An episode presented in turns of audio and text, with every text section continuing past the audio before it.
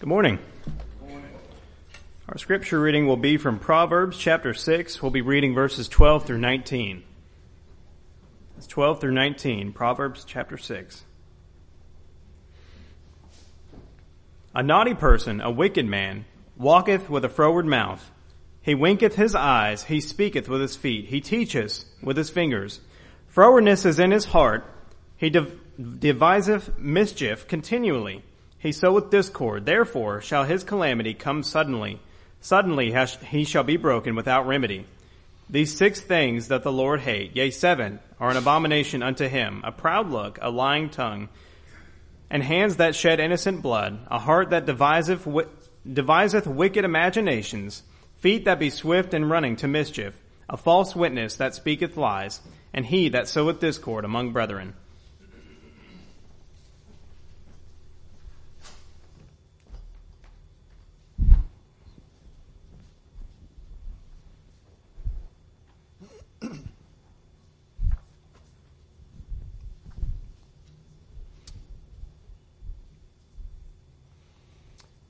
You know, there used to be a time in general when people, even those involved in evil activity, were ashamed of those activities, or at least decent people knowing about it.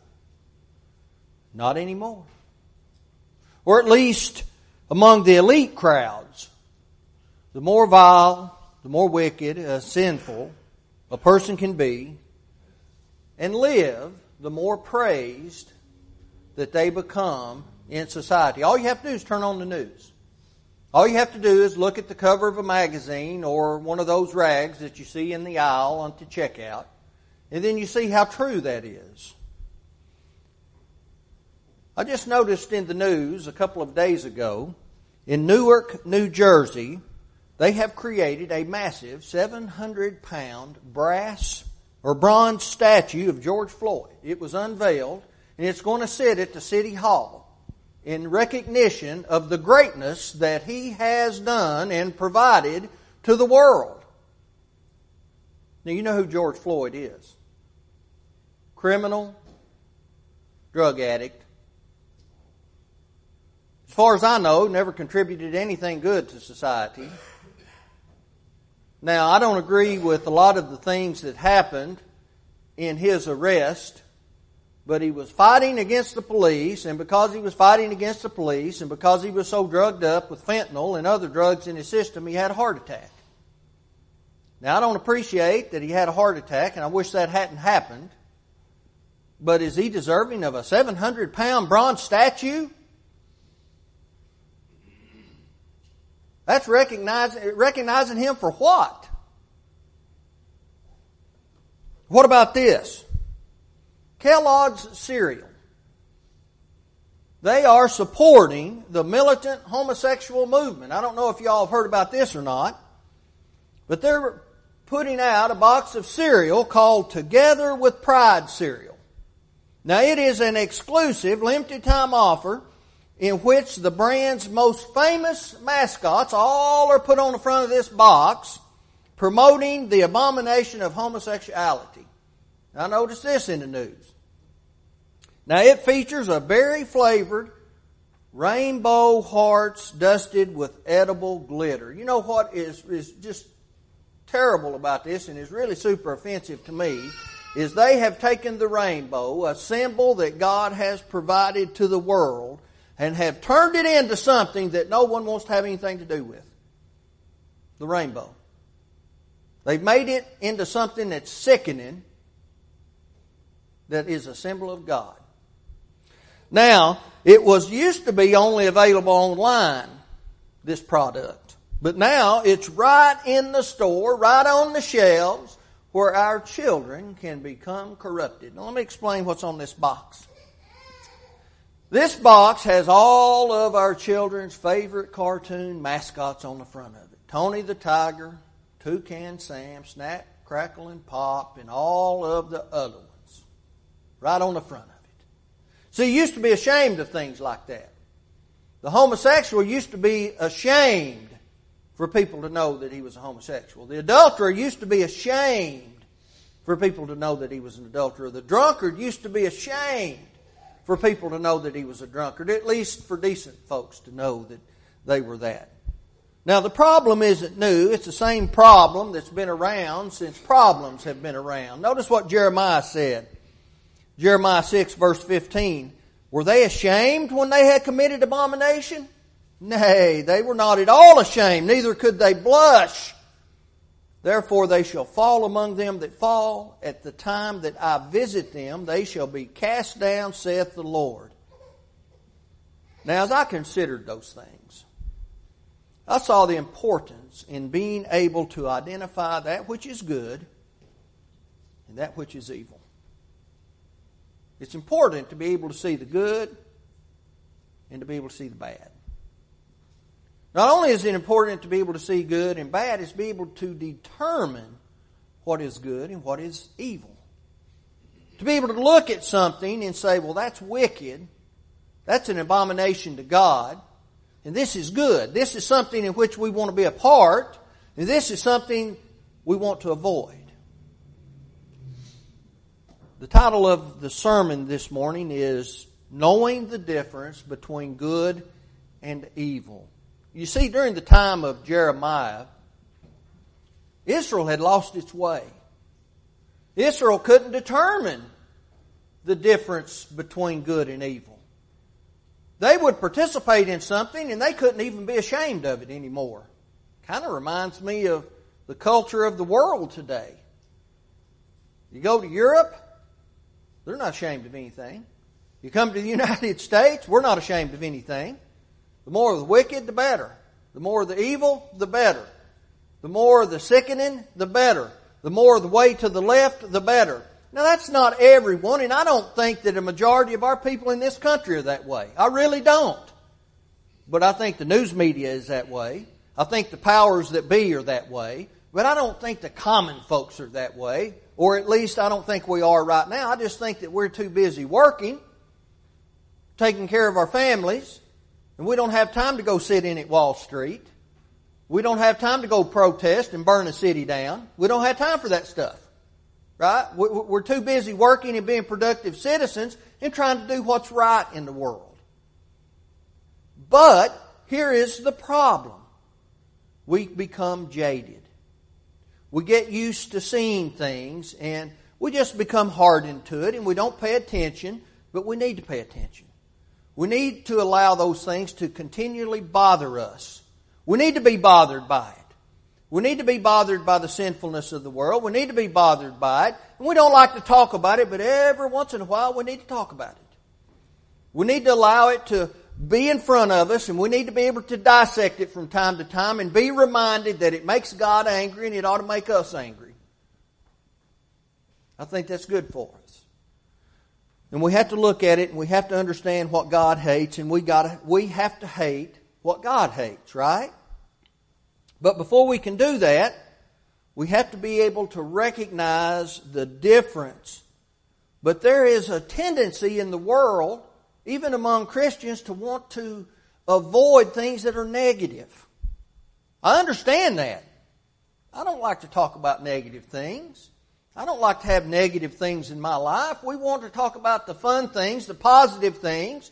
Everyone wants to talk about how God loves us and the grace of God and Him wanting to do good things for us. But we have to understand that if we do not do the things God asks us to do, there's a negative side to God, right? We have to understand the goodness and the severity of God on those who do His will, goodness. On those who disobey Him, severity. Right?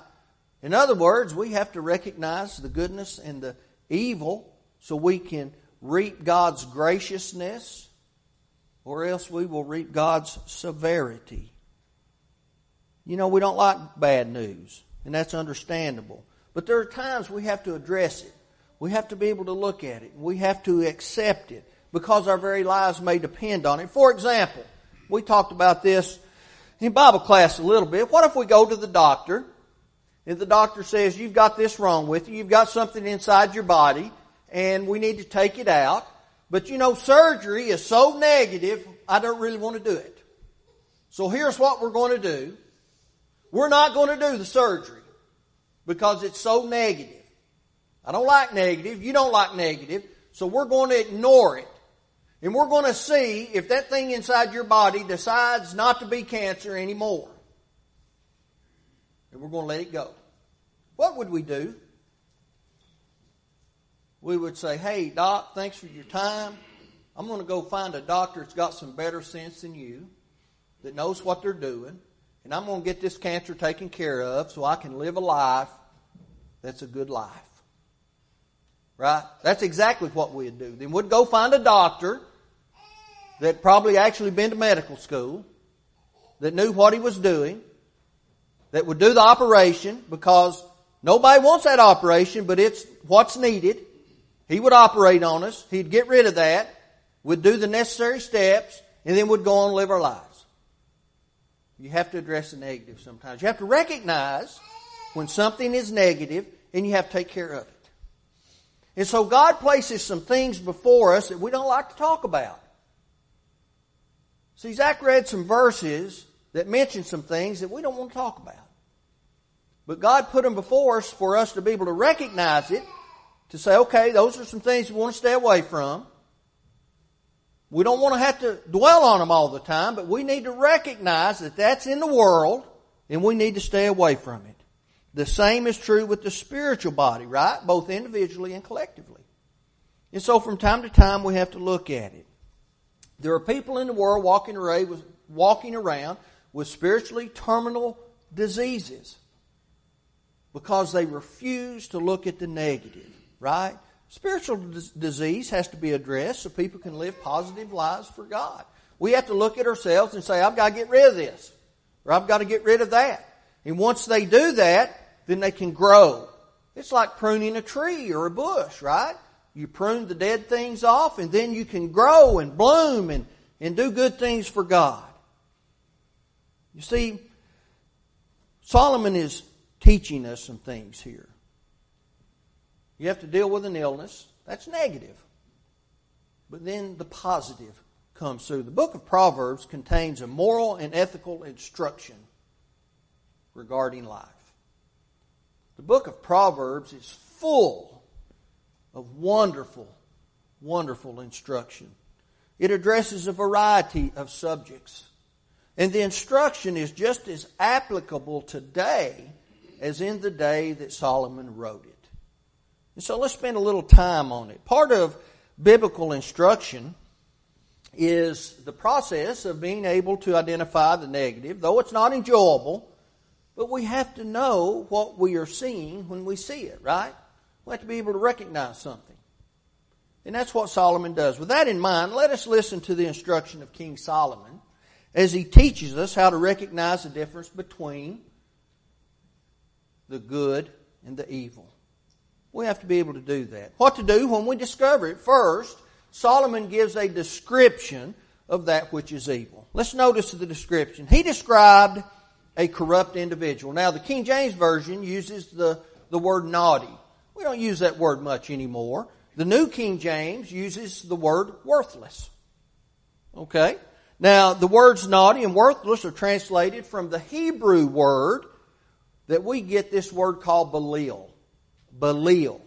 It means without profit, worthlessness, by extension, destruction, wickedness, often in connection with Belial. Now that's a word that's connected with a false god.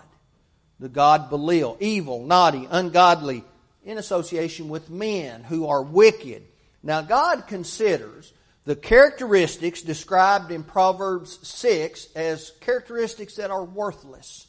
There's nothing worthy in those characteristics, right? That man who has those characteristics is someone who is perverse and corrupt, meaning he has turned away from God, right? He's turned away from what is right. He's turned away from God. He has become opposed to God and those who stand for God. Now, I just gave some examples a few moments ago. For instance, Kellogg's cereal. Who would have thought 40 years ago that would happen? Kellogg's cereal, Tony the Tiger, Frosted Flakes. I mean, come on. Who would have ever thought they would be pushing this homosexual militant agenda? Nobody would have thought that. Now, you stand up against that, and now what's going to happen?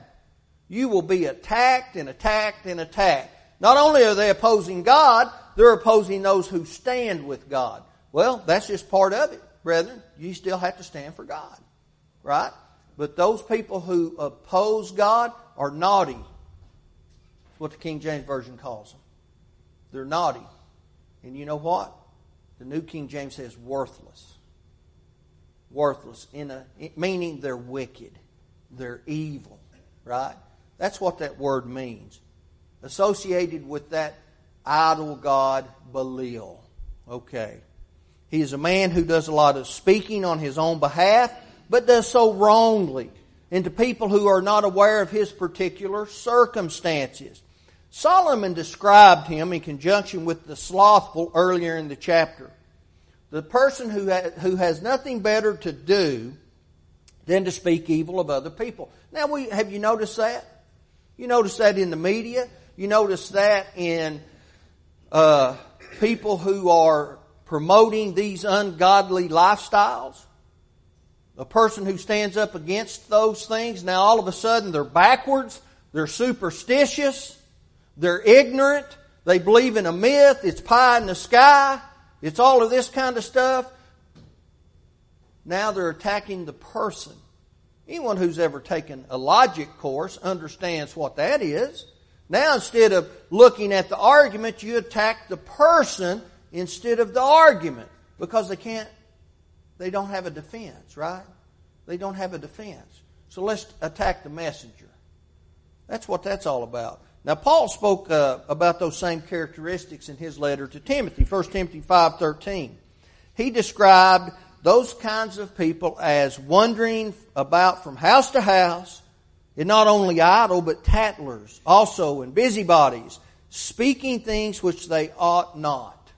Now, that doesn't just mean someone who's unemployed doing that, but people who just are talebearers and talking about people, right? Constantly spreading things to try to cause an uproar and a problem. Now, in his warning, Solomon moved from the wicked man's corrupt description to his cunning. Look, these people are sharp. They're smart. And when we see these ungodly movements in the world, we see they go about it in a smart way, right? As far as the world is concerned, they go about it in a smart way. He is the man, it says, who winks with his eyes, shuffles his feet, and points with his fingers. You see, those are gestures of malice, desires to cause pain, and intent to do wrong. Have you ever watched someone talk to someone else and wink at them when they're talking to another person? Now listen, we do that in a joking way. But people do that with intent to harm also, right? Now that's what Solomon's talking about. It's all right to do that if you're joking with your friends and doing that. But Solomon's talking about it with intent to do harm. I've noticed people do that before who have an intent to do harm, not in a joking way, right? I've done it in a joking way. I mean, it's okay if you're doing it amongst friends and you're having fun and things like that. But Solomon's talking about doing it with the intent to cause harm. Brother Cates used to tell us, teaching with your fingers. It's what the King James says. He says, you see that all the time in Memphis. He used to tell us, you get behind someone driving down Germantown Parkway and they'll teach you something with their fingers, right? They'll flash you a symbol with their fingers. You know, they'll say a forward mouth. They use profanity, things like that, right? But that's illustrating that what they're saying isn't true. You know, they'll say something and wink to their buddy, you know, when they're intending to do harm. And that's often, again, that can be done in a harmless way, but often it's done to another's destruction. Now, this person is elevating himself by harming other folks, right? Now, we saw that first happen in the garden, didn't we? Genesis chapter 3. Satan told Eve, Yea, hath God said, ye shall not eat of every tree in the garden? I can just see him winking like a wicked man does. Didn't God say you could eat of every tree? Knowing good and well what God said and what he meant. Yeah, he said we could eat of every tree except the tree that is in the middle of the garden. Oh, now, wait a minute. Let me explain to you why God told you that. Well, I don't need you to explain to me anything, right? I know what God said. God was very clear. But she fell for it. Adam fell for it, right? That's the kind of cunning that these types of people used. Satan convinced them to benefit himself. And that's what people do. They do it to benefit themselves financially. And we see that in Judas, right? Satan convinced Judas to betray Jesus, and he benefited financially. He plotted. In fact, you recall what Judas did. He left the Passover feast early so he could go plot, John 13:25-30. Now, this wicked man described in Proverbs 6 is the same person Judas became, right? Now, there are people who continue to fall for those same promises of personal gain while claiming to be Christ. But we shouldn't be surprised. We recall what Paul said, 2 Corinthians 11:14, Satan himself transforms himself into an angel of light. Let's not be surprised that his followers can convince us that they're not who they claim to be, because Satan himself has transformed himself into an angel of light, or appears to be an angel of light. So don't be shocked when someone else appears to be something they're not. They'll lie to you. They'll present themselves as someone who they're not. That's exactly who Solomon's speaking of. So when we look at the media today, or corporations today, like Kellogg's or Coke or any other organization who is pandering to these very minority people, less than 1% of the population of who are homosexual, but they have big mouths and they want to make it appear that most of the nation supports that lifestyle, and they want to pander to those groups.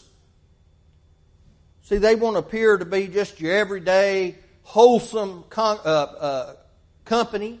They're not, but they've transformed themselves to appear to be that way, right? Well, let's not be surprised, because that's what Satan does. Satan's good at it. He's good at what he does. See, we have to address the negatives of life, though, so we can recognize the difference between good and evil. Just like we mentioned earlier, putting cartoon characters on a box of cereal, promoting homosexuality. Who are they targeting, brethren? Our children. They're targeting our children. That is one of the devices that they use. That's a device. That's our second point. Let's notice some of these devices that Satan uses. Solomon described these devices as being seen in the heart. After all, deceit and planning to do evil begins in the heart, right? Solomon said that a person who chooses evil over good devises mischief, meaning he looks to discredit those who rebuke him. And he makes himself look good through deceit and ungodliness. God calls those people, calls those things wicked imaginations. They have wicked imaginations. They're just looking around for a new way to do something evil and wicked. Look, they can look around for something new, but there's nothing new under the sun. They're not going to find a new way to do it. Now, there may be a new way as far as being able to present it in a different way. They didn't have boxes of cereal that I'm aware of during the days of the flood, but I don't think we've reached that level of sinfulness yet. I don't know how long it'll be before we get there, but I don't think we're there yet. But people who have wicked imaginations, they're always looking for a new way to be sinful, right? How can I do it differently? How can I do it better in their minds? But Solomon said a person who chooses evil over good, they're looking to discredit those who rebuke them. They don't like that. It's just like these movements that we have in this country and around the world. When we stand up against them, they want to discredit these backwards, ignorant people who stand up for God. They're looking to discredit them. They want to call us a hate group or whatever the case may be. Look, we're not hateful. We just disagree with sin, right? We disagree with the abomination of homosexuality. We disagree with murder and things of that nature. Discord is sown through the devices of mischief and deceit. Have you ever heard someone say, you know, I just feel like I need to warn you? Now, brethren, that ought to be a red flag. That ought to be a red flag. In that situation, we ought to ask a few questions. Have you spoken to that individual about that particular situation? Why are you telling me? How does that benefit me, right? We ought to ask that. We ought to ask ourselves, is my opinion of that targeted person made worse or better? Is my personal interaction with that person anything remotely resembling what this bit of information is telling me? If not, that person ought to be rebuked. That's how Paul handled it, right? We recall Galatians 2 verse 11 that he rebuked Peter to his face because he was to be blamed. That's how Paul handled it. Solomon called that device a lying tongue and a proud look. Now, God indicates that those who incorporate that type of device, that they are so arrogant, they believe they can get away with that. Now, they might get away with it in this world. People get away with things in this world, right? God knows.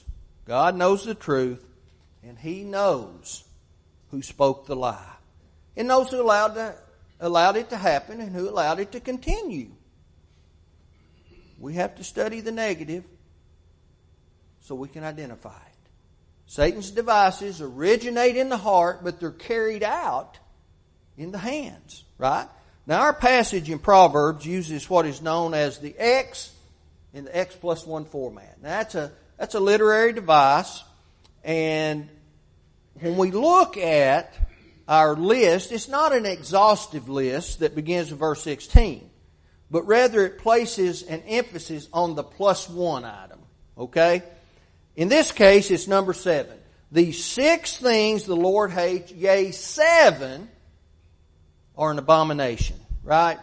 This is a form of Hebrew poetry, and it's known as rhetorical parallelism. Rhetorical parallelism. The first 6, all of them can be seen in the 7th. Okay, all of the first 6 can be seen in the 7th. Hands that shed innocent blood, feet swift in running to mischief, and all of the others. Now listen, do you recall a few years ago in Africa there was this celebrity lion, and it accidentally was killed on a safari? I think this lion's name was Cecil. There was such an uproar. All the celebrities and the environmentalists, man, they threw a fit. Look, you know, that may be the thing to, that might have been the right reaction. I don't know. I don't have an opinion one way or the other. What about 5 years ago? You remember about 5 years ago up in the Cincinnati Zoo, this little 4-year-old boy fell over into the gorilla enclosure, the lowland western lowland gorilla was in there, and this little boy fell over into that enclosure. And the gorilla, I think his name was Hammurabi or something like that, the gorilla went over and grabbed the little boy and started dragging him around in the pool. And they were hollering at the gorilla trying to get his attention, so he dropped the little boy. Well, he started getting really aggressive with the little boy, so the only thing left to do was terminate the gorilla. And so they did, to save the little boy's life. It was a gorilla. Look, I'm sorry for the gorilla. I hate it that they had to kill the gorilla. But it was a 4-year-old little boy. Now, should the parents have been watching that baby? Absolutely, they should have been watching him better. But if that had been my kid, I'd have probably gone over and tried to kill the gorilla. Right? I mean, that's your kid. There was an uproar like you all remember it. They signed a petition. They wanted the parents to be in prison for the rest of their lives. You would have thought that they had murdered somebody. Now listen to this foolishness. Someone found a Cheetos in a bag that looked like this gorilla. They sold it online for $100,000. Can you believe that? Where has reason gone in this nation? They started making the ugly sweaters, the ugly sweater around Christmas thing with this gorilla with a Santa hat on said, this, whatever his name is, loved Christmas. It's a gorilla. He didn't love nothing but bananas. You know what I mean? But now these same environmentalists, these same celebrities, these same foolish people and that same idiot that paid $100,000 for this Cheeto never said a word when over 62 million babies since 1973 have been murdered from abortion. Almost 63 million. From 1973 to January of this year, they have not said one word. But now they're upset over a line, a goofy line, and a gorilla that was about to kill a 4-year-old baby. Creation has gotten off track, brethren. They cannot tell the difference between good and evil. They cannot even blush. Somewhere along the line, something has happened. Instead of condemning sin, the world celebrates the right to kill someone as long as that thing is not outside the womb. But now it's gotten to the point, if you want to kill yourself because you're in pain, that's okay too. Look, I get it. No one wants to live in pain. But life is precious. God said it was. God says it's precious. We need to recognize that. God teaches us to recognize the difference between good and evil. We need to recognize conceit and a haughty look, lying which perverts the truth, the murder of the innocent, a wicked heart that plans evil, a person who is ingenious at devising ways to sin, a lying, false witness, and one who instigates strife within the brotherhood, all of which Paul described as works of the flesh. So what's the applicable message from God? Don't sow discord among the brethren. All of that can be seen within that last one. We need to recognize the bad things because if it's evil, it will cause division among God's people. Don't stand with what's wrong. Stand up against it. Do not have fellowship with the works of darkness. Rather rebuke them, Paul said. Solomon gave a description of the evil. And in his description, he talked about the devices employed. Then he described the destruction that follows of choosing evil over good. That's our third and our final point. Very quickly as we end, description can come in many forms. There is a type of destruction that happens in the present. Okay? Solomon warned, therefore his calamity shall come suddenly. Suddenly he shall be broken without remedy. There will be one will find himself in a position where there is no way out. In his third letter, John described how he was going to deal with a man called Diotrephes. He was going to go deal with him. He wasn't afraid of Diotrephes. He was not intimidated with Diotrephes. He was going to go address Diotrephes for sowing discord among the brethren. Notice what he said in verse 10. He was going to call to mind the deeds which he does, prating against us with malicious words. Sometimes the present destruction is being found to be something other than what we say we are. That might be the present destruction, being found out, right? Instead of being the faithful Christian, one may find himself to be, he is something completely different. And because of that, he may lose the fellowship that he enjoys with the brethren until he repents, right? That's the whole idea. But we can do that. We have that second law of pardon. When the Christian decides to come back through repentance and prayer, we don't have to go through the plan of salvation again. Repentance and prayer, asking God to forgive us, and the church, when we step outside the light, then God will take us back. Worse than the present destruction, when we choose evil over good, there is a planned eternal destruction. If we leave this world without having returned to God, there is a planned destruction. In the Revelation, John said this, Revelation 22, beginning with verse 14, "Blessed are they that do His commandments, that they may have right to the tree of life and may enter in through the gates into the city. For outside the city, are dogs and sorcerers and whoremongers and murderers and idolaters and whosoever loveth and maketh a lie." God does not want us to avoid the negatives in life. He doesn't want us to participate in them, but He wants us to understand what they are, so we can avoid participating in them. We need to be able to identify and stay away, right? If we can do that, we can gain heaven. We don't want to dwell on the negatives, but we need to know what they are. That was one of the purposes of Solomon recording this proverb. And he wants us to recognize that. How can we make the proper application of those things in our lives today? Well, we must be personally responsible and diligently guarding against the temptations that Satan places before us. We must be open to correction and guidance, because we're all going to stand before God one day to give an answer, Romans 14:12. We have to pray for those who have chosen evil over good, whether it's our leaders of our nation or whether it's those that we personally know. Perhaps most importantly, when we sin and follow the path away from God, it's necessary for us to repent and come back to Him, Acts 3:19. We're also commanded to judge the spirits, right?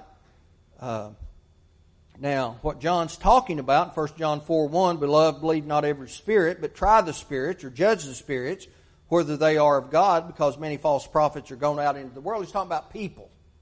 Okay, he's talking about people when he says judge the spirits.